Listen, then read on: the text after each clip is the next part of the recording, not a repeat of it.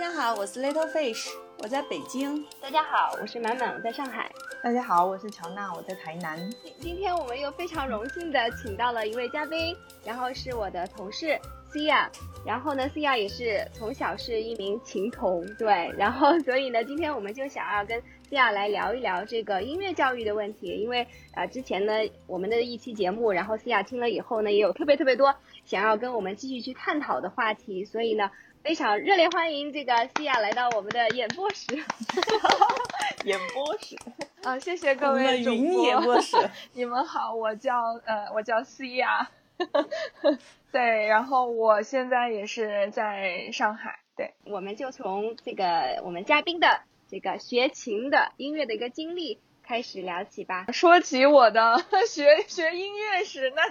那就是一部学语类的、学语类的历史。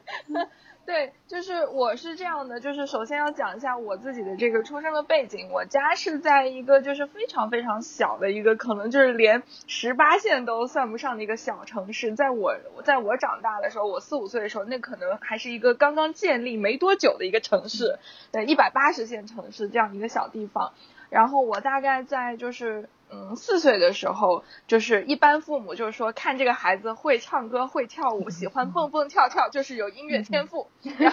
然后就决定说看到这么活泼爱动的我，然后就说想要让我去学一下音乐。然后就开始纠结说要学什么乐器。最早的时候在我们那边就是当时是手风琴非常流行，然后就带我去找了一个就是还是少数民族，因为说他们拉琴拉的比较好嘛，找少数民族的一个手风琴老师。然后手风琴老师看到我说你这个孩子我不收，他太小了，因为手风琴就是会很重嘛，如果很小的孩子背到前面的话有可能会就是驼背。后来呢就暂时搁置了1年，然后到了我5岁的时候，我妈就说那你要么就去学电子琴嘛，因为那时候电子琴很流行，就开始学电子琴了。然后电子琴呢就边打边学。最开始学的时候是非常有兴趣的，对。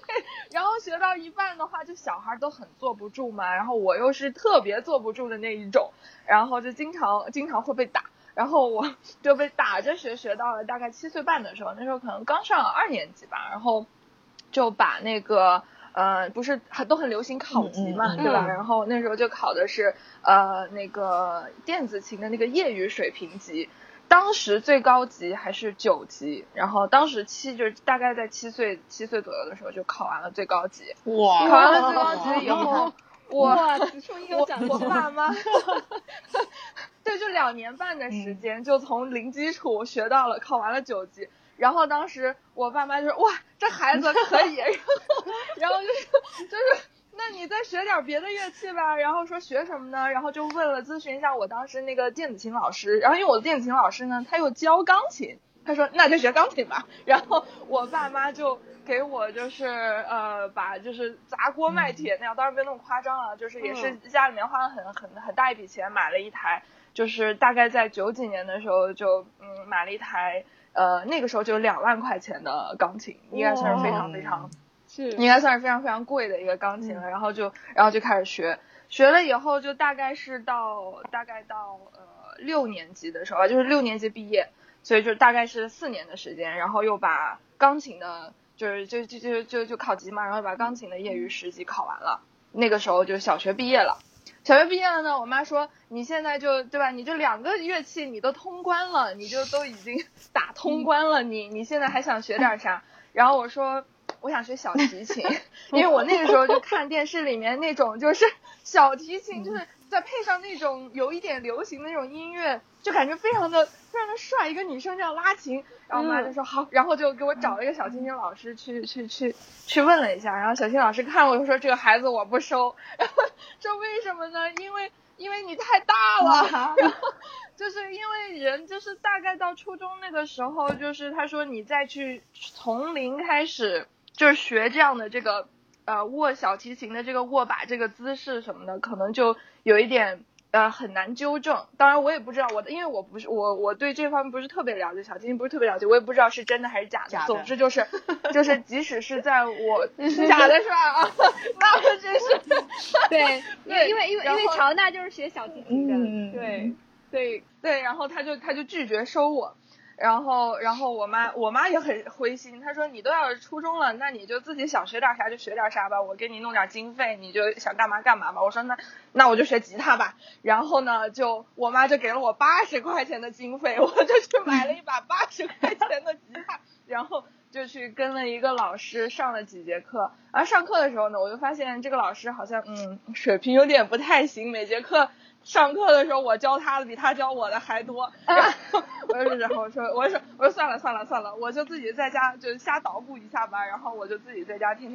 天就这拨弄拨弄那拨弄拨弄，所以就是然后再加上上初中以后一直到初中高中就学业都比较重嘛，就没有再系统的去学过了，所以就吉他这个事情就相当于纯是自己瞎玩，然后玩了这么长时间就到了大学。然后到了大学的话呢，就完全放飞自我了，就是没有人管了，也没有什么学业的压力了，就想干嘛干嘛。然后就从此以后彻底的放飞自我，变成了一个学校里的文艺积极分子，就是你能想象到的各种什么吉他社啦，然后什么校园十大歌手啦，什么反正就是能参加的音乐方面的就都参加了一下。到了就是大学最后1-2年，已经也没什么这个升学压力的时候，那因为那时候已经决定出国了嘛，学校也都已经升好了，没有什么压力的时候，就开始疯狂参加乐队。然后那个时候就最多的时候，一个人一个星期要去5个乐队忙活，然后就有的是在里面做。对，有的时候是在里面做键盘，然后有的时候是在里面做主唱，然后有的时候就是又在里面打鼓。虽然其实我个人是不怎么会打鼓的，就是有那种你们知道有那种坐着那种香鼓嘛，方形的一个，对，我就那样打那个鼓，有节奏感就行。对，当时我们乐队的人也是这么说的。然后有的时候也是全程不参与，就是只是在旁边给出一些巴谱意见，比如说这里应该弹个什么和弦，然后告诉他们一下，这样子。对，我觉得现在就是因为已经开始工作了嘛，工作也是比较忙，也没有什么特别多的这个时间。我刚开始工作那段时间还曾经在我们就是我一个朋友的那个店里面，他开了一个餐厅啊，餐厅有一个专门的小舞台，还在他那个店里面弹唱过一段时间。后来因为实在是也没有什么时间了，然后就暂时的搁置了。不过怎么说呢，就是自己对音乐这方面的那个兴趣和爱好还是始终没有减少吧。就是像我自己的话，可能没事儿就会看看 YouTube， 然后学一些新的东西。比如说我最近就是在系统的学习如何编曲，然后去了解那个 Logic Pro， 就是一款比较专业的那个在苹果上面做编曲啊混音的这样一个软件，在系统的学习怎么去做这个。然后对，这个就是我的比较简略版的这个音乐之路的这个概况。这真的很有意思的。因为我觉得当时就是想到邀请到Siya过来，就是想说其实像我们这一代人做父母的时候，对吧，因为就是翻书养的这种嘛，对吧，就对孩子的又是独生子女，然后本来我们自己又对育儿有非常多自己的理念，然后就会有非常多很美好的想象，对吧？但是毕竟就是其实现在，对吧，我们的这个视野其实很窄的，因为我们刚刚看到的就是这么5-6岁的，是吧，6-7岁的一个小朋友，那我们可能又对他们有很多不切实际的幻想。所以我觉得如果有的时候我们看到像Siya这样子，其实回顾自己的学习的一个历程，我觉得会有很多给我们启发的东西。比如说我就感觉有一个我也特别想问你一个问题，就是说当时你的父母看能够斥这个巨资，对吧，投资在你的身上，就让你学钢琴，然后就是那他们是有什么，就有没有会觉得说就希望你去走专业的道路，或者会觉得说你没有走专业道路他们会觉得遗憾吗，还是怎么的，会有逼你去怎么样的吗？唉，说起来呢，我就这个又是另外一个故事了。就是他们当时斥巨资让我去学，其实我觉得他们可能自己也没有很想清楚，他们可能就觉得我们的女儿就是不仅要在文化课上面努力，她同时也要就是在一定的业余爱好上有一个能拿得出手的东西，但是至于说她以后要干什么，可能他们也没有仔细的想过，所以呢就会又展开到另外一个故事。但是我觉得可能还是有必要提一下的，就是我在上大学之前，我都不知道这个世界上有一种东西叫做绝对音准，就或者说绝对音感。我在那之前都不知道，然后直到我上了大学以后，逐渐开始在各种乐队里面玩起来的时候，我们有时候排练，然后我就会说你这个和弦弹的不太对呀。然后他说你怎么知道？我说这你怎么会不知道呢？我当时就会觉得说，这应该是所有学音乐的人都知道的一件事情，然后他们就觉得很神奇。然后呢，就有一个就是当时我们吉他社的社长就带我去到了就是学校周围一个非常厉害的一个吉他店的老板那儿去，因为传说中每一个大学周围都有一个就是垄断了那里音乐行业的一个琴行， 对，然后去了那个老板那儿，然后那个老板说，然后就说给我测试一下。然后那个老板呢就弹嘛，然后他就这样拨了几根音，然后他说这是什么音，然后我就告诉他这是什么什么什么音，然后呢他就拨了一个和弦，问我说这是什么和弦，然后我就说这是什么什么和弦，然后呢他又拨了几个，他拨的就不是那种常规的大三小三，他又拨了一个就是增减和弦，然后我就告诉他这是什么什么和弦，然后他后面就又拨了一些很奇怪，其实我已经不能算是和弦了，反正就是一些乱七八糟的音，然后我就告诉他我不知道这是什么和弦，但是这是从上到下这是什么什么什么什么什么。我天哪，你就是有这种超能力的人吗？我只在 YouTube 下面看到过。然后他就说那你这个就是传说中就是在这个作曲系里面都是10个人里面才有1个的绝对音感哦。我说真的吗？就是仿佛自己就是作为一个普通人活了10几20年，然后有一天突然有人告诉你有一种超能力，就是真的那种感觉。然后就打那以后才说哦，原来这个能力不是所有学音乐的人都有的。在那之后其实知道了这件事情是对我有很大的鼓舞的，其实当时就自己反而就是多出了很多的信心。然后那个时候呢就是又因为很频繁参加学校的活动，我们学校当时因为我本身不是学音乐专业的，但是我们当时的大学呢谣传说马上要开一个音乐的辅修学位，那个辅修学位是2年的，然后正在就是开始在招生了。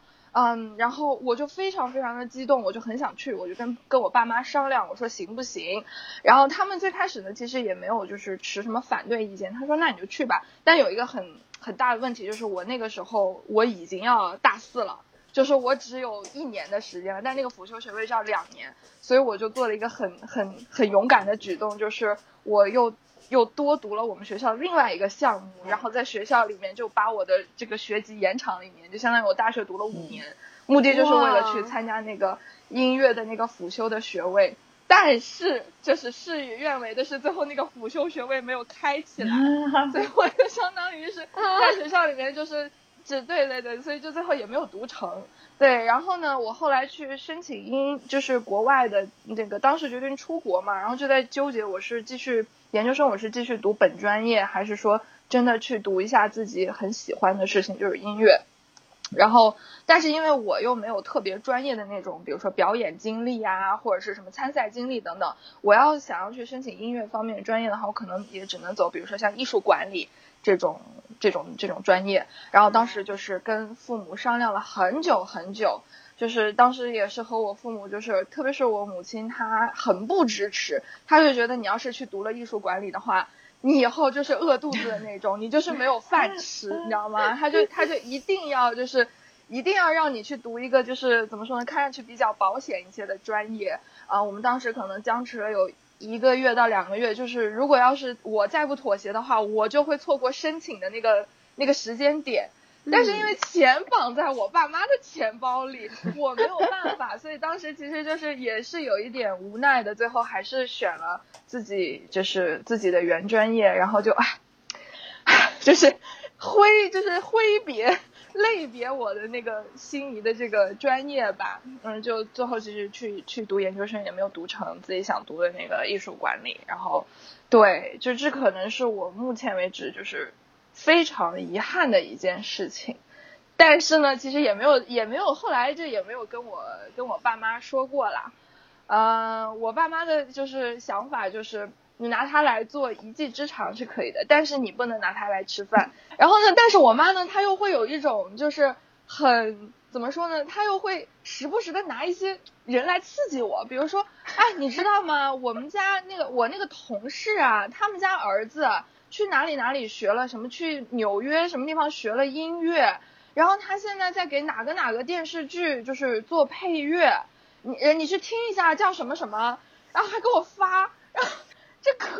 也许曾经可能会是我，对吧？所以就是说回来到就是刚刚满满就是问的那个问题，我觉得就是可能在像我的父母那个年纪，就是他们在培养小孩的时候，就可能只是真的是单纯的让他有一技傍身，但是并没有想好说要为他的未来去做一些什么样的事情，就在这个音乐或者是任何兴趣爱好上能够对他的将来产生什么样的影响。对，我觉得基本上像我们那个学琴的那个琴行家长聊天，也没有任何一个家长有显示出他们将来是希望孩子走专业路线的这个迹象啊。因为有女孩有男孩，女孩多一点，但基本上的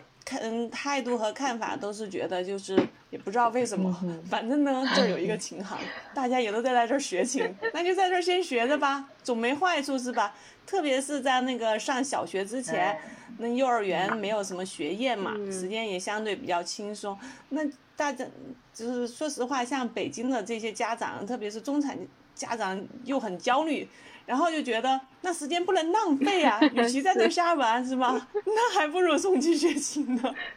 所以基本上就是父母都没有一个成熟的想法。比如说像我们家孩子学琴，我也没想过他要那个走专业路线，因为我觉得能看出来，就像西亚说的绝对音感，我们家孩子明显就属于没有绝对音感的那种。疫情的时候，我们家孩子自己在家上音乐课，因为我老公还他那个唱歌挺好的，是那个基本上一直都是合唱队的领唱嘛，但是我们家孩子一点遗传都没有，就是一首歌，我老公给他教了100遍，真的是100遍都唱不准，没有任何进步，到第100遍和第1遍比起来，所以我觉得这个可能走不了专业的道路。对，就是其实像关于绝对音感这件事情的话，就是我后来在英国读书的时候，就是虽然我没有读音乐专业，但是我们学校就爱丁堡大学，它在这方面就是音乐方面还是比较有就是有一些建树的。然后当时就会有一些他们那边的研究生和博士就会过来跟我们语言学的这些人来交流，然后他们当时就说到一个理论，就是他们发现普遍就是中国人或者说东亚人的那个绝对音感的数量或者频率就出现的人次，比如说在100人当中是远远高于西方人的。然后主要的原因其实就是绝对音感这个东西，除了说你是要在特定年龄之前培养，还有一个因素就是东亚人特别像中国人，就是那些说的语言是有声调的，对对对，有声调的语言的人，他们就更能够容易的培养出绝对音感。然后还有一个就是你必须要你就是最开始学的那个你 pick up 的那个乐器，它必须是键盘类的乐器，如果是弦乐的话就基本上是不太能够，当然也不能说绝对的，就是可能弦乐来讲的话，就会像小提琴或者是古筝什么的，可能就会相对来讲没有那么容易。其实我之前我有看过一个，就是那段时间特别流行，就是国外一些大学的公开课嘛，我是看了一个，我有点忘了是耶鲁的大学哪个音乐的，反正就是一个音乐的公开课，然后里边还专门就有一期就是有提到过绝对音感的问题，然后那个主讲人就是那个教授嘛，他就自己没有绝对音感，所以我觉得他就特别有意思，他就很纠结这个问题，你知道吗？每次他采访邀请一个嘉宾来表演的时候，他就问人家你有没有绝对音感，然后我就觉得他特别特别有意思。然后有一次就是也是他就邀请了一个是指挥嘛，然后但是那个指挥也比较特别，因为他是学声乐出身的一个指挥，就很少见，一般那个指挥都是应该学乐器出身的，然后他是声乐出身的。然后当时他也就问了同样一个问题，对吧？然后那个指挥就说，他其实也没有，他只有这个相对的音感嘛，对吧？就基本上他们的这种音感其实是还是就这种，尤其是相对的音感，这绝对是培养出来的。就我给你一个标准音，然后我再弹一个音，你就马上知道下面一个音是什么了。嗯，对。但如果我不给你标准音的情况下，然后随便给你一个音。你能够听出来的话，那才叫绝对音感嘛。所以其实绝对音感占比是非常非常低的，但是并不等于没有绝对音感就不能学音乐嘛。你看像他们那个教授也好，或者那个指挥，他们都也是走专业路线的，很成功的。但是我真的觉得那种就是像 Siya 这种绝对音感，简直是在我看来就是超能力。我那个，因为我真的就觉得说，你让我判断，比如说一两个音，我觉得还能理解。你那么多个音啪一起给你弹，你居然能够知道是哪几个音，我觉得这个就太神奇了。或者说有没有绝对音感，是否能够判断一个人他能不能就是将来在音乐方面做出什么成绩来？我觉得其实怎么说呢？绝对音感可能它能够帮助你，但是它不是就是非常重要的要素。就是怎么说呢？就是我新的，因为我也在就是业余时间也在学习一些音乐理论各方面的东西，然后我也会看国内外很多很多的视频和书籍，我就发现，包括我和周围很多学音乐的人去聊，我就发现其实现在的整个音乐世界，它是被大部分相对音感的人所统治的，所以其实你甚至包括很多的这个。很多的乐理啊什么的，它其实都是建立在就是相对音准之上的。你就比如说最简单的和弦进行，对吧？你就比如说一四五一这样。那你像对于我来讲的话，我的1451永远就是 C F G C。你要让我把它转到 D 调里的145，我要算一算的。就是对于我来说，乐理它难度在于，就是我没有办法听到，比如说这是个 D 大调，我就能把它想象成是 C 大调，在我脑子里就是我要是做这种乐理运算的话，就是我的脑子里是要就是怎么说呢，要花费更长的比就是相对音感的人花费更长的时间，所以学乐理这件事对我来说反而是一个负担。太有意思了，我从来没有觉得，对。我从来没有想过这个方面，因为我每次都觉得说我，因为就是作为一个只有一点点相对音感的人来说，就是你听到什么东西，就是不管它是哪个调，我只能听到相对的关系嘛，所以我就很容易我要把它翻译成 C 调上面的某种关系，然后我就觉得很容易哼出来了。但是我从来没有想过，就这个其实某种意义上说也可以是一种优势啊，就我很容易去找到它的那种相对的关系。太有意思了。对，因为我可能是我们四个里面接触音乐最少的一个，因为我小时候跟 Siya 一样，也是家里让我去学电子琴，但因为没有打，所以学了2个月就放弃了那种。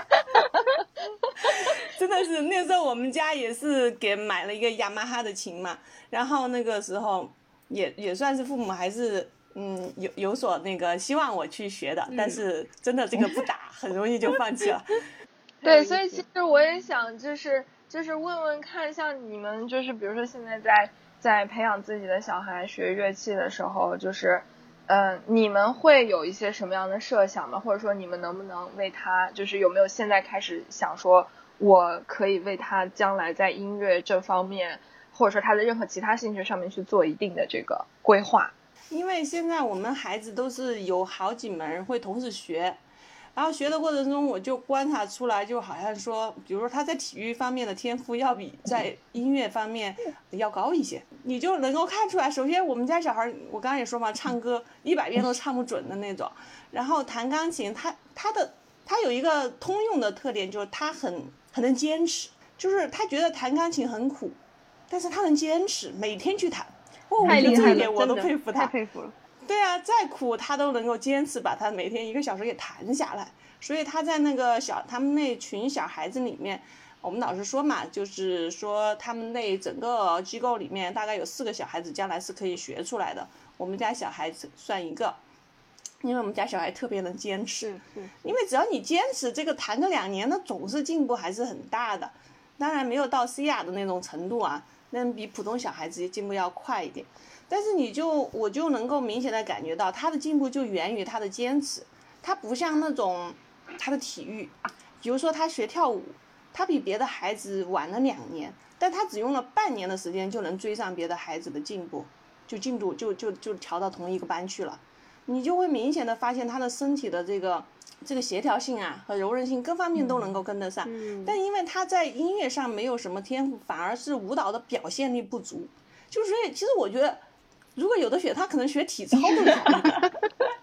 就是那种需要身体，就是靠身体条件来对，不要有那种就是那种艺术熏陶类的少一点的，因为像他包括平时跑步啊几公里就从来没有练过，然后马上上3公里就能跑下来，然后骑自行车20公里轻轻松松骑下来，就是你很明显的就是他真的小孩子就是很明显的看出他在每方面的天赋是不同的，所以说对于钢琴这个事情我们也是很纠结，因为说实话在前几年投入里面钢琴是最大的，因为每天1个小时的投入，但是到现在这种程度吧就是有点进退两难，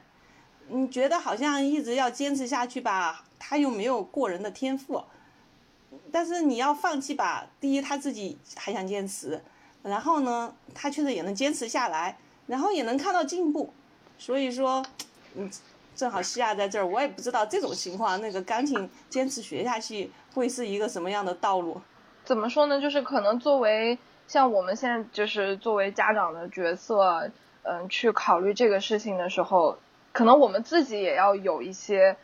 对于音乐还有他现在在这个社会和他将来的一些发展的一些轨迹，就是比如说如果你走专业的道路，那你在音乐上面你可以做些什么，那你像我能了解到的就是现在的音乐领域就是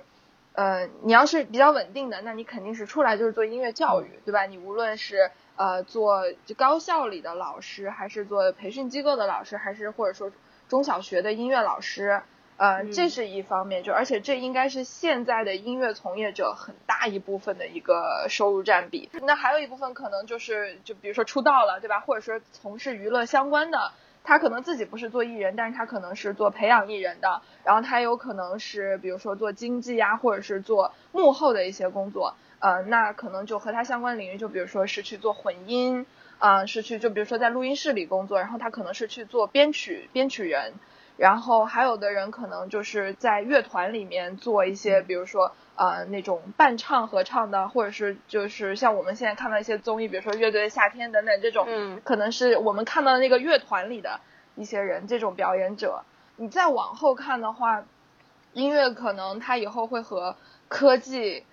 的结合会越来越多。对，你就比如说我之前就认识一个他本身是学机械的，然后他研究生就是出国去学的，那个叫做志愿升学，他本身也是一个就是有合唱团功底的人，然后他唱了很多年的合唱团，然后但他就是对这个东西特别感兴趣，他乐理功底也非常深厚，然后他后来就去，我说这是个啥，这是个什么专业，然后他说这个其实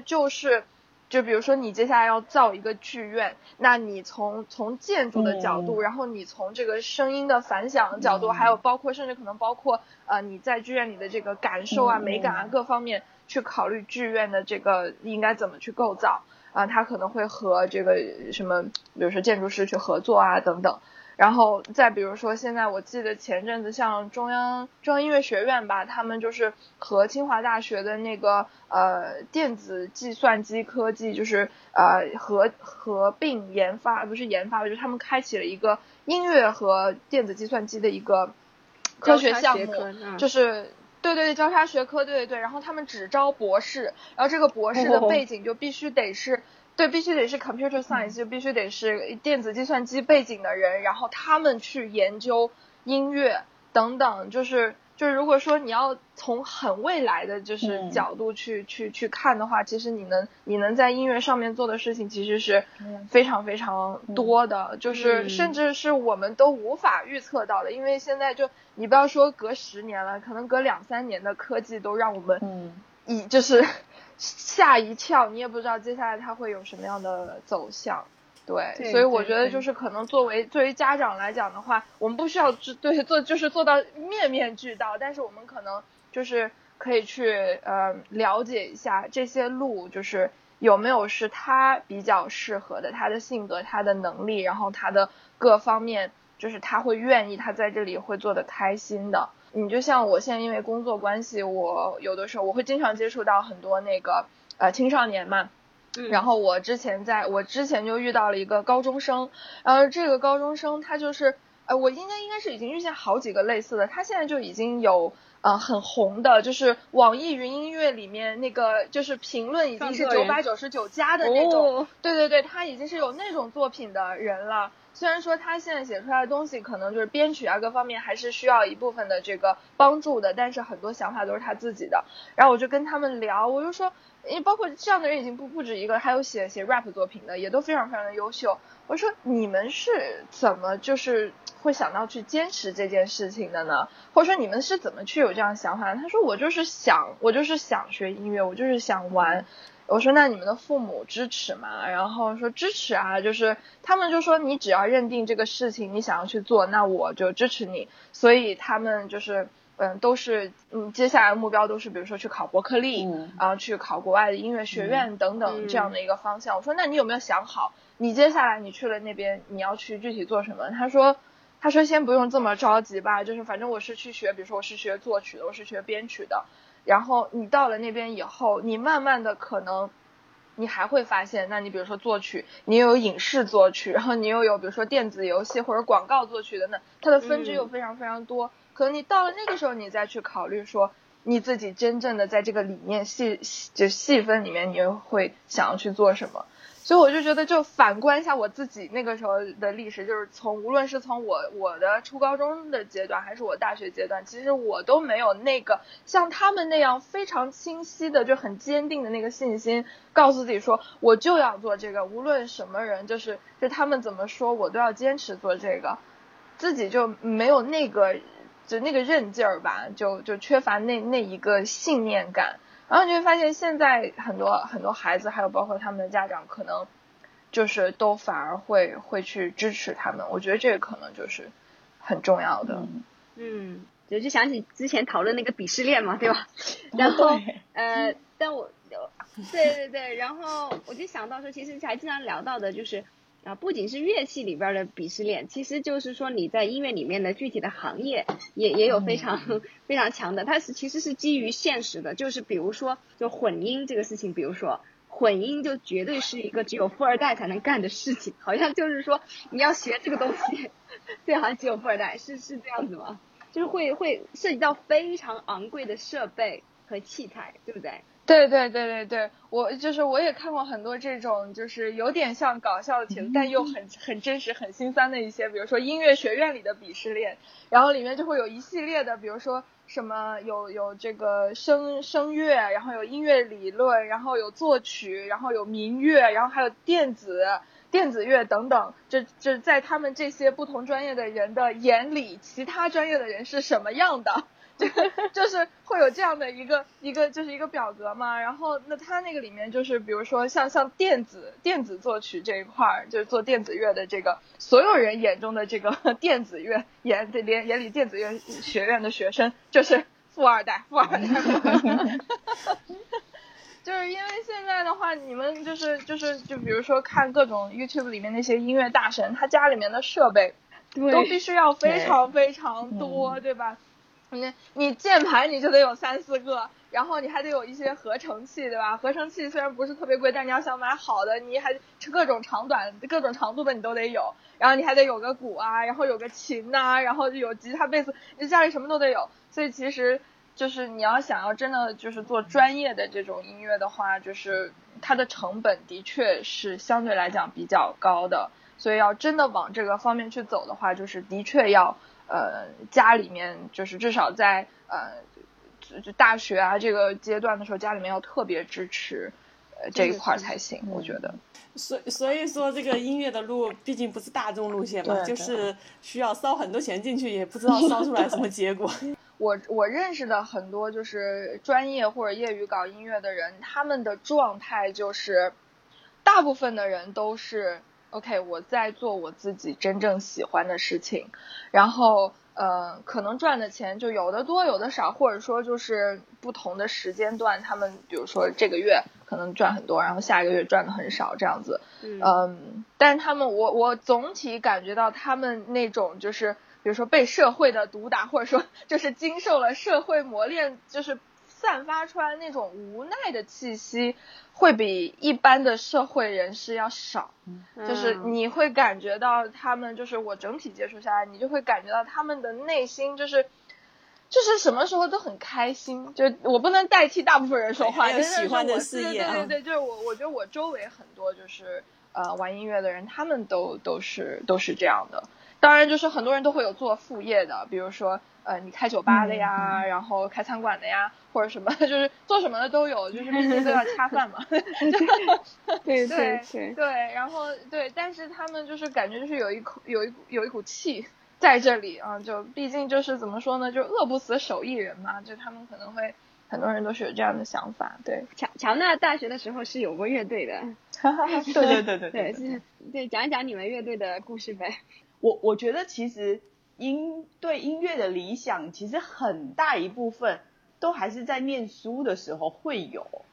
但是你真的当你人一面对现实的时候，就是你真的就是要面对吃饭，你要赚钱，然后你要结婚生小孩的这种社会很现实面的时候，可能我觉得可能80%以上或者是90%以上的人可能都不太愿意去坚持要走音乐这条路，就是除非说他可能会像辛苦对，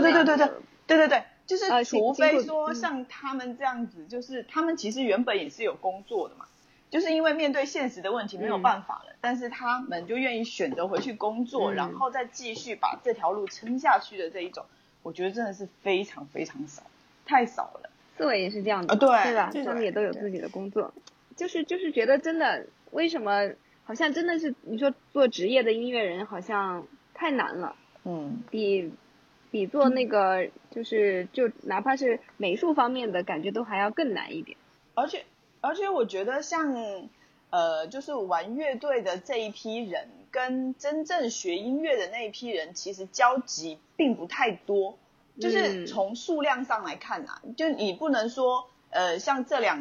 应该是特别是今年的乐队的夏天，它里面有一些专门学音乐的人组的乐队在里面，但是其实这在以前是非常非常少的。玩乐队玩摇滚的人都是没有什么音乐基础跟完整的音乐理念的，所以他们一旦面对说生存的问题的时候，他们没有办法去选择用音乐去赚钱，就比如说他去当音乐老师，或者是去教别人弹吉他，或者是他没有办法讲出乐理出来的。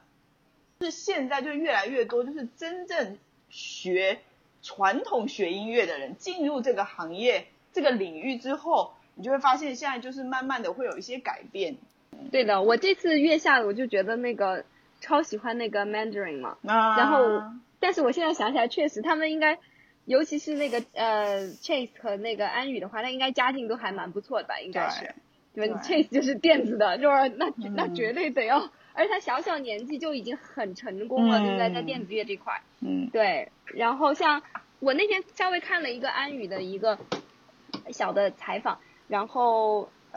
就他好像也是等于他现在就是职业音乐人嘛，不过他还没有毕业，他应该也是还在读书，对。所以，但是他已经就基本上他觉得自己这条路算是就是走上轨道了嘛。就他们都是就是科班出身嘛，然后就打算走职业的道路。就我觉得如果说像他们这样的乐队能够成功的话，就会确实是有一点给后面的人更多希望的感觉，是吧？就是确实你走职业音乐人的道路还是有机会的。但是乐队会面对一个很现实的问题，就是他其实跟创业很像，就是每个乐队你要找到真正对的人非常的难，因为你知道音乐的风格太多了，所以经常就是一个乐队组起来之后发展的，然后有一个人想要去搞电子了，就是想要融入一些电子的元素在里面，有一个人就是我就是不行，我就是要就是传统的重金属乐队，你就是不能把你现代的东西搞进来，然后另外一个人他可能又想要去走那种就是比如说什么噪音啊一些，或者是死亡啊一些比较那种重的东西的，就是你的音乐理念马上很快就分歧，然后你的乐队就没有办法坚持。对啊，那个对特别玩乐队的人，其实每一个人的都比较偏执，就是他们有他们自己坚持的东西在里面他就是你跟我不是一路人，我们就不要玩了，就是这一种，他不会说有互相妥协的部分除非说真的是为了商业或者是为了赚钱，我觉得这种几率还是会有的。但是如果是真正的比如说玩地下摇滚的那种绝对没有什么妥协这种东西在里面的。对啊，就是那个约翰列侬和保罗就是这种分歧嘛，导致那个夹克总裁了。对，是的是的。但是我觉得像今天的话，感觉这种最传统的那种摇滚乐队基本上已经没有了吧，感觉就已经这个很难活了，就感觉今天的话应该就是电子乐的天下呀。我觉得就像刚才Siya说的一样，就是其实真的你现在今天学音乐应该不管怎么样都要学电脑，都要学这个软件的这些东西。是的，你这对是是这个就是接到我上次就是想聊到的一个问题嘛，就是我有一个想法，就是说我如果我的儿子他就是说因为走演奏家的道路就太难了嘛，我觉得是吧，就真的挺窄的，然后他没有什么出色的天分，可能就真的没有办法出头的。然后我就想说那我可以至少培养成一个感觉可以编曲的人，对吧，一人一乐队是吧我自己对，只要我有那个有会这个乐理，然后呢我的这个有比较好的软件是吧，我一个键盘可以模拟各种乐器的音色，然后再把它剪辑在一起是吧，我也可以创作各种各样的音乐。所以我在想说就是如果说想要给孩子这种做，或者说包括我自己，其实我也想去更多的了解编曲啊什么之类的，就是有没有什么比较好的路径推荐吗？我觉得就是现在能像满满这种意识的，就不管是自我学习还是对孩子学习来讲，我觉得能有这种意识已经是其实是非常非常超前的了就是首先要说一个点，就是说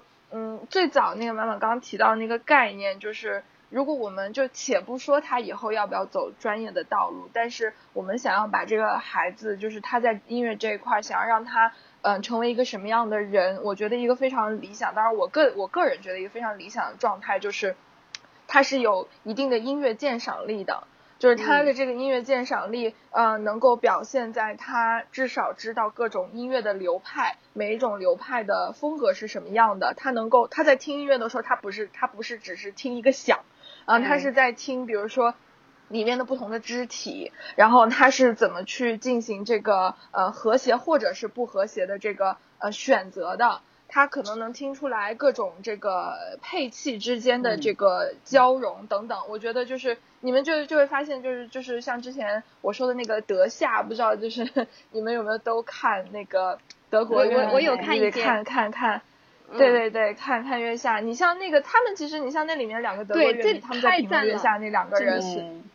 对，他们就其实也不是专业做音乐的人，他们可能就也是一个对于这在德国来讲就是一个普通的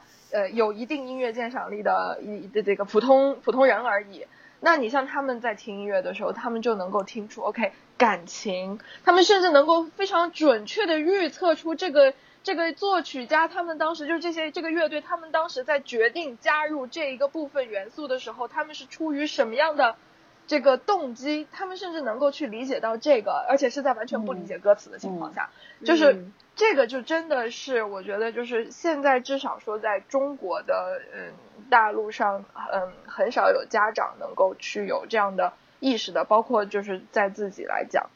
那说回来，就是怎么去培养这种东西，我觉得就是你像如果说从编曲上来讲的话，想要有一定的编曲的，也不要说有一定能力的，就是有一个入门的级别的话，我觉得至少说钢琴和吉他当中你要会其中一个，不用说精通，但是你能够就是自己比如说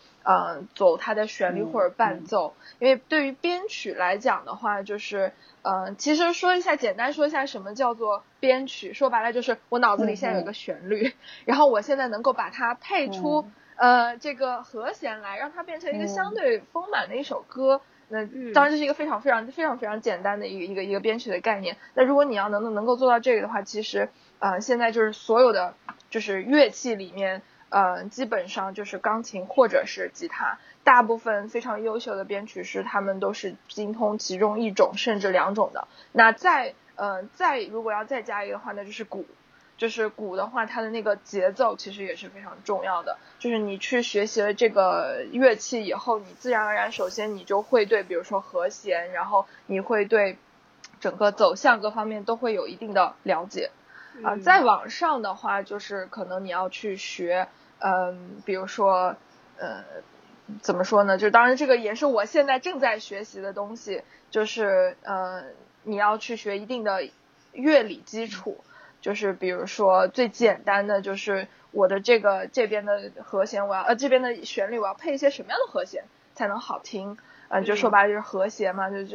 什么样的才好听。然后那你一些基础的乐理完了以后，你可能就会更丰富一点，就是去学习一些配器的知识。比如说我这个地方我是加一个小提琴，还是加一个低音提琴，还是加一个什么古筝等等，就你可能要去了解各种乐器之间的特性。那如果你还想要再复杂一点的话，你就去学复调。就复调的话，就是涉及到各个不同声部的在同一个旋律进行下的这个东西。当然我觉得也有一个更简单的办法，就是去学习交响乐方面的，就是或者是先从听开始。很多人其实他不太会听交响乐，就是听交响乐就想睡觉，对，因为也就是听的时候也不知道我在听个啥，对吧？就是但是如果说你有了一定的乐理基础的时候，你再去听，你就能够发现它里面不同的声部，就是所有的东西夹杂在一起的时候，它们之间是如何和谐共处的。就是我觉得这个可能就是一步一步如何去做。所以我觉得就是怎么说呢，就是太复杂了。就是我看到很多这种讲编曲的视频，他们的开头都是什么编曲从入门到放弃，他们的开头都会是这样的，就是可能很多人就是大概就是止步于学习乐理这个部分，就乐理大概学的差不多就太复杂了不想学了，就入门到放弃，他们会这样开玩笑说。是的，对啊，因为我最近考虑买钢琴嘛，然后一说我办公室的同事就立马给我建议别买，我家里最没用的就这东西。我女儿学到那个初中之后一次都没有弹过，我们家有一个非常好的琴，到初中以后再也不弹了。其实我觉得因为刚刚西亚说的就从入门到放弃嘛，因为现在这么多人在学钢琴，因为我同事的女儿真的也是属于非常优秀的那种，是我们那个简直就是大家孩子的榜样那种现在也去那个英国念书去了。然后他当时小的时候就是全优，各门全优的那种孩子，然后但是这种孩子也是到初中的时候，可能也是父母不打了，就不想再往下学钢琴了。所以说我觉得这也是我们很纠结一个事情，就是说你到底孩子能坚持到什么程度，就是说就会放弃。比如说你现在投入那么多，那比如说像我们不指望他将来成为一个一流的演奏家，也是希望像西亚这样子把音乐作为一种爱好，能够影响陪伴自己一生。然后即使将来不从事跟音乐相关的工作，那也是音乐在自己生命中仍然占有一部分，能够可以去跟一些志同道合的人一起玩音乐。我觉得这已经是我们对孩子的最理想的一个状态了。但是我觉得通过我同事的孩子就觉得，那孩子会不会对深恶痛绝的？因为现在所有学科里面，包括那个学科文化类学科，和那个艺术类学科。我们家孩子最讨厌的就是钢琴了，因为我觉得这个其实我们的孩子已经属于那种能坚持，就是什么苦都能吃的孩子，他对他来说钢琴也是，他喜欢音乐，但是这个练琴的过程真的太苦了。嗯，所以说他能够坚持到什么时候，我觉得这个也是想问问西亚，就是你学钢琴的时候是不是也是觉得那么苦，到底是什么能够让你一直坚持，至少能够到现在还把音乐作为自己非常喜爱的一部分？因为我说实话不想孩子学一个东西学到最后自己很厌恶的那种程度嘛，那有什么意义呢？就是说实在的，我在系统的学钢琴的时候，我是非常讨厌学钢琴的。就是我对音乐的爱完全是从初中以后，就是不再受到父母的约束，开始能够自由的发挥创造了以后，才重新恢复了对音乐就是这件事情的热爱的。你像我从小到就是在我学电子琴和钢琴就是很系统的考级的时候，说真的，就是毫不夸张的说，我只会弹考级曲目，就是因为这是我一整年的练习目标，就是对，就是那4首歌，因为考级要考4首嘛。钢琴的话，我是考了一次9级，考了一次10级，所以我钢琴就是弹的最好的就是那8首歌。然后我甚至有的时候就是我紧张的时候，我现在的有的动作就是我的手就会不由自主的就是会弹当时那些考级的曲目，就是它已经给我留下非常深的阴影了。我记得印象特别深的一次就是有一次我们在学校里面，那时候我还在上小学，然后我当时是在学校的音乐课里面学到了一首好像还蛮好听的一首歌，然后我当时就自己在琴上面把它摸出来了再弹，然后我妈在旁边就是另外一个房间，她就边看电视，但是她听到了我的那个音乐，虽然她不懂音乐，但是她一听这不是平时那个考级曲，她就直接杀了进来，你刚刚在弹什么东西？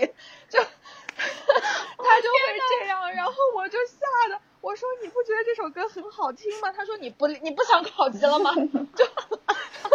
就是我是在那样的情况下，就是把钢琴学完的。所以那个时候我真的是就是对音乐，就是你要说我是拿什么坚持下来，我就是迫于我父母的淫威坚持下来的。真的是那对，就是但是你说我父母怎么说呢，就是他们是故意的嘛，他们其实也不是故意的，就是他们为你设立的那个目标、嗯、对，他们为你设立那个目标已经是他们概念里面最好的那个目标了。是的，嗯，所以我就觉得是这个考级，就是说就像一个考试，它的这个我们研究考试的，对吧？我们要讲考试的反驳效应，应试教育，对。他这个考试的反驳效应太差了，对吧？最后就培养出一些人只弹那些曲子，然后他根本而且在乐理上面，对吧？就没有一个真正的一个成熟、一个理解的一个过程，就变成完全是一种体力上面的，对这种这个协调度上面的一些肌肉记忆，对，肌肉记忆这种训练。是的，所以我也是在想，就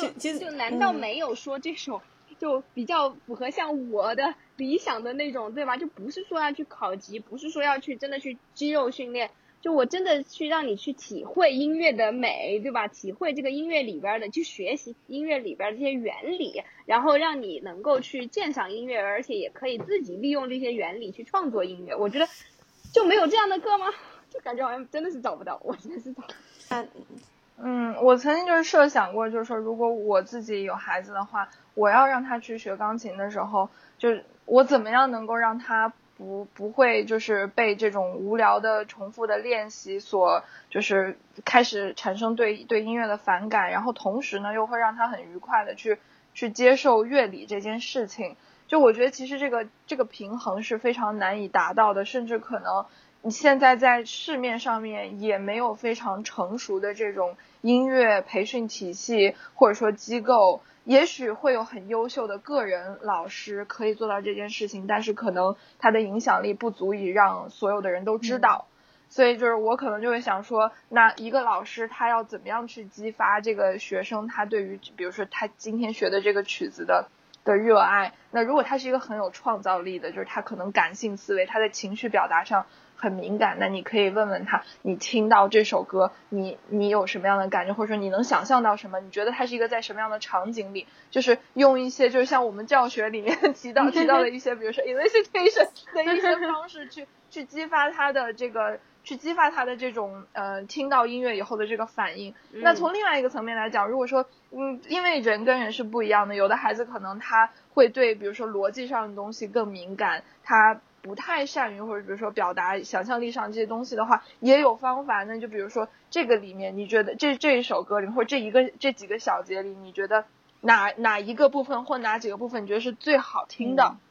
然后我们可以一起去研究一下，为什么这几个音放在一块它就这么好听呢？对吧？你能不能联想到一些其他的歌里面也有类似这样的旋律呢？对吧？然后我们就可以，就你其实不用给他讲特别深，对，这是什么大三还是什么小三，你可以告诉他哦，这个搭配它就是一个很好听的一个搭配，然后那这样的搭配就是它就是一个不好听的搭配，但是它也有它自己用处等等。就我觉得其实是可以把音乐做成一个这样，就是它既主观但是又能够套在一些客观的规律里的这样一个东西的。但也有可能是因为我其实自己不是特别了解很专业的音乐教学的这个世界，它现在这个系统是什么样的。我觉得如果要是有一个这样的机构能这么做的话，那应该是非常非常理想的。对，因为其实当然我们也不知道那种1小时好几百的那种名师是怎么教的啊。至少就是说像我们这边比较普遍的机构，一般就是像刘思坤这种已经算是大概一个课时45分钟也已经是350以上了嘛，其实也已经算课时费比较高的，但跟名师没法比。那我也有问过我同事，就是这样子老师是怎么教的，然后就他们就说这样老师其实就是可能是他的背景是留学回来的老师或者什么的，但真正的教给孩子的东西我觉得还没有我们老师教的多。就是他另外还要去上音基课嘛，也是另外收费，但真正的教就是那个曲子是怎么弹的示范给你看看，然后你那个按照他的示范来学怎么弹，也没有说去教你情感上的东西啊，或者是那种感受啊，或者甚至有些时候连一些弹琴，像我们老师还教一教弹琴的技巧啊，那些他连那种技巧性的训练都没有，就是反正我教你这个曲子，你把它弹会了就 OK 了。所以说所以我不知道到了比这还好的老师会采取什么样的一个教学方式。但是像我是希望是像西亚说的这种，跟孩子能够一起去分析这个曲子，是吧？去鉴赏这个曲子，并不是一个单纯的一个教学。因为我们老师现在能做到的就是说教孩子技巧，就我觉得在这点上已经比很多老师不好了，然后还会跟孩子大概分析一下这个曲子的感情，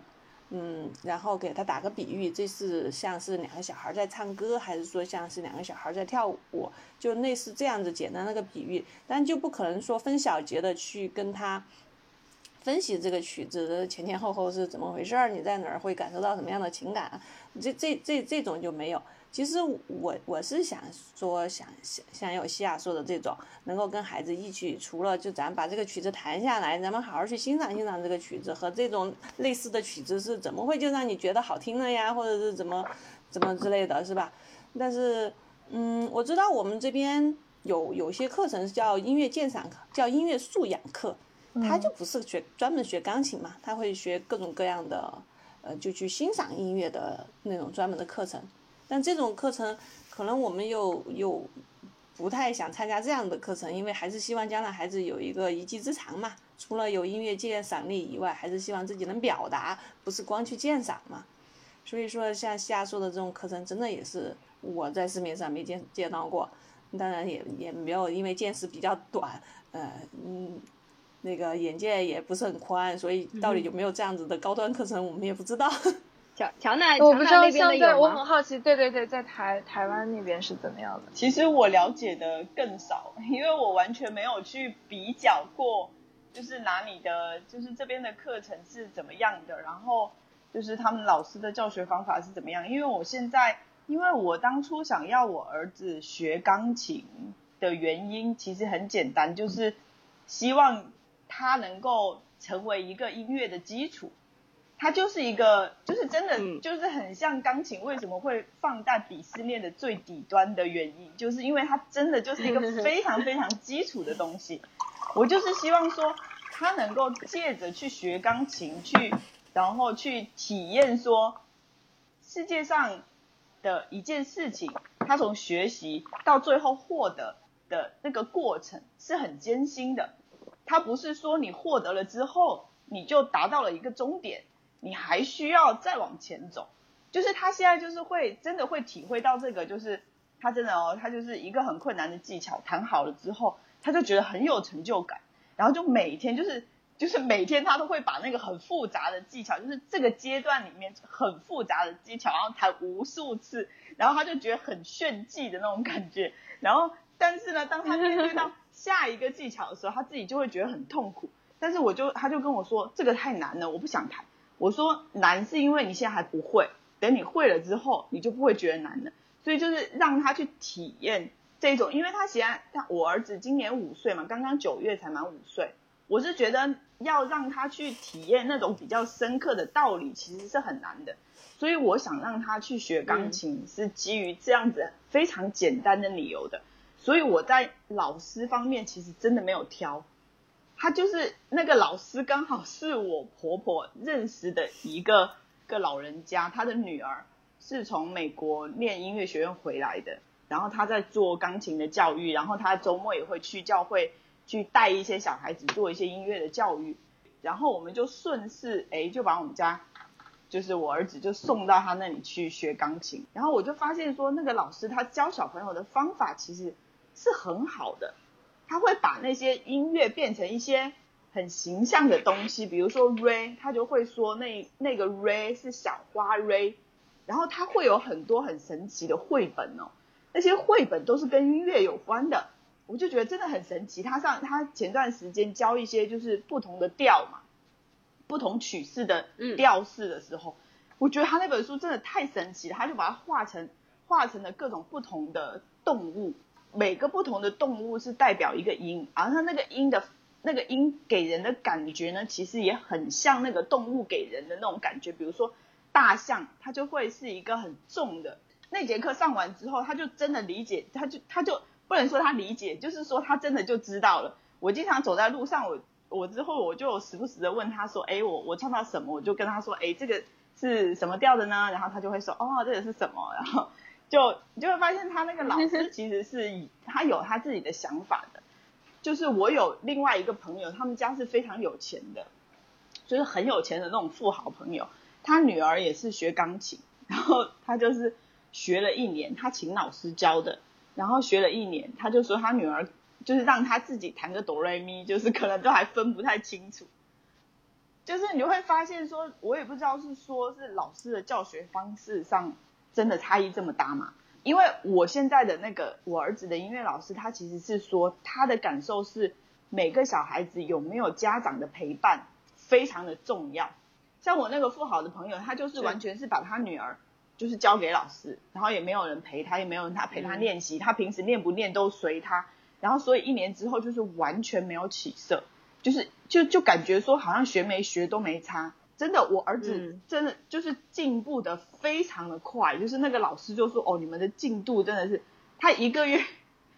一个月就弹完了2本书，他现在到第4个月他已经弹完了8本书了，太厉害了吧！礼拜你知道吗？他一个礼拜至少要弹6到8首，那很厉害，就是会陪着他去把他练习到完成这样子。我也不知道说他具体说有别的老师是会教得更好吗？还是说其实这条路上我觉得陪伴，特别是在年纪这么小的小孩子，音乐就是真的是一条很漫长的路，在这条路上就是家长不管是金钱的支持还是精神上的支持，或者是陪着他去走这条路的那一种支持，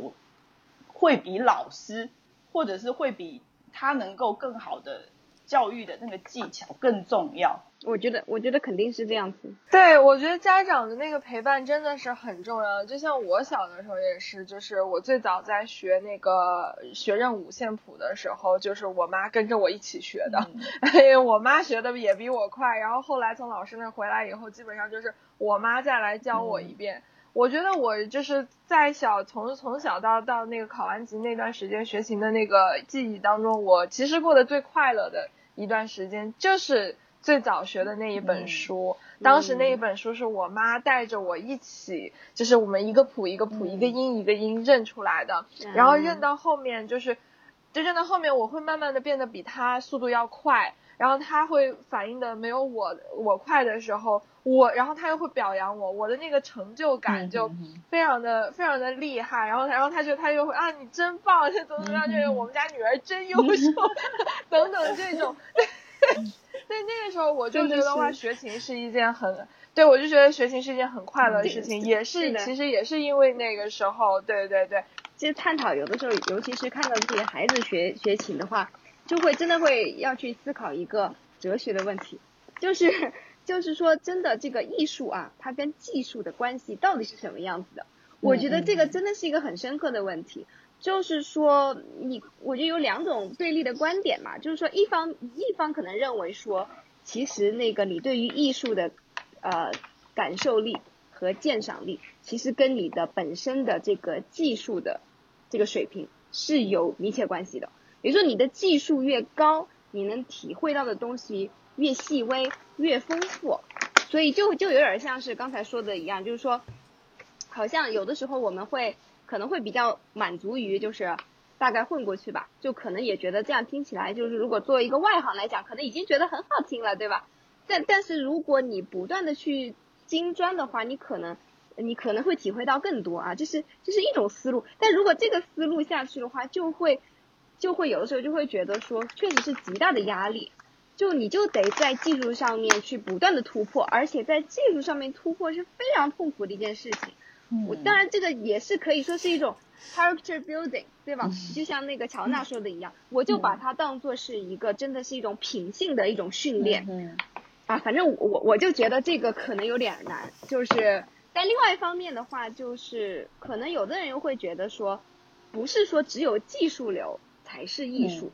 就是但是我觉得可能在音乐方面跟美术方面就有比较大的区别。比如说像在音乐方面就更加的会偏，就是你不管怎么样，你就算是一个特别业余的，其实你会发现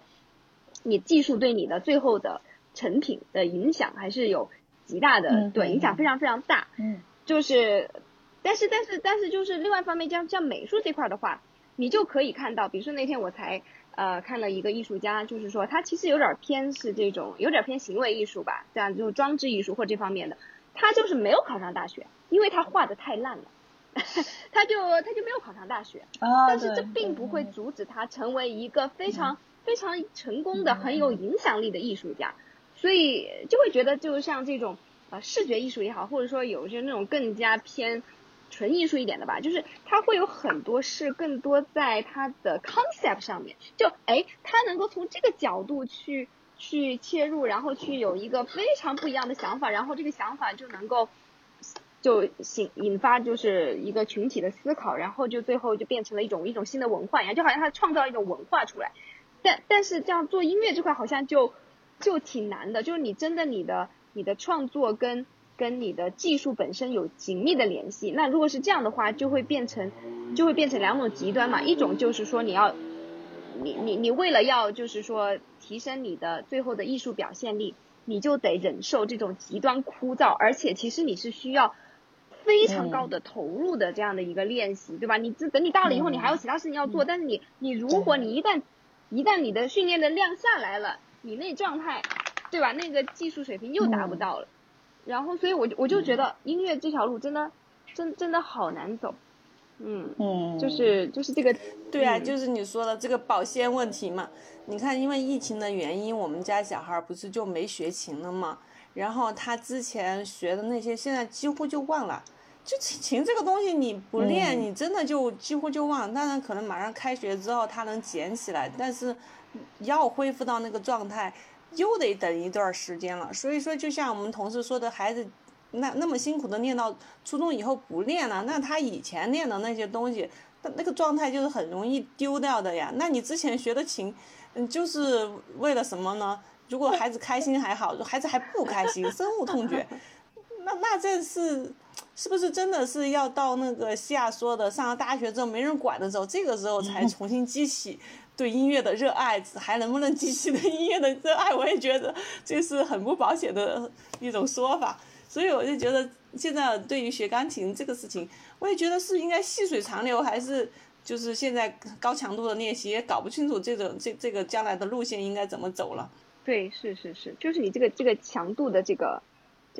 问题是说你一定要这样子的保持高强度的练习，而且会有一种感觉，就是说你的技术越高了以后，你要再进一步就会越来越难嘛，就是真的就是爬山一样的，你就是西西弗斯的，就不停推石头，你一旦松下来，然后又重新来过，然后那你的这个你怎么去平衡你去追求技术和你的艺术创作之间的这样的一个平衡呢？我有时候会觉得挺哲学的一个思考。其实现在说的这个问题也是我现在遇到的一个问题，就比如说我经常会有很多的灵感，但其实都是旋律，那我很多时候就是会受制于比如说我弹不出来，或者说我可能比如说受制于我的这个乐理方面的一些这个限制，我可能没有办法给它配上很好的编曲。就这个其实就是一个你因为技术就是限制了你的创作的一个东西。那但是就是话说回来，我觉得就是对于绝大部分的就是你有创作需求的人来讲的话，就是其实你对艺术的专精并不需要达到那种就是让人无法忍受的强度的情况下，你才能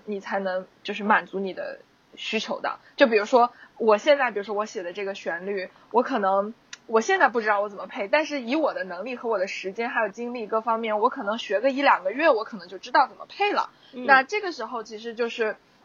这个技术其实它的门槛是相对来讲比较低的。那我觉得对于大部分的人来讲，甚至可能对于大部分专业做这个人来讲，就是他们的技术其实都已经是能够达到这个层次的。那如果再进一步的话，就让我很想解，就是联想到那个月下有一集那个福禄寿和李云迪合作的那一集，就是他们会有很好的想法，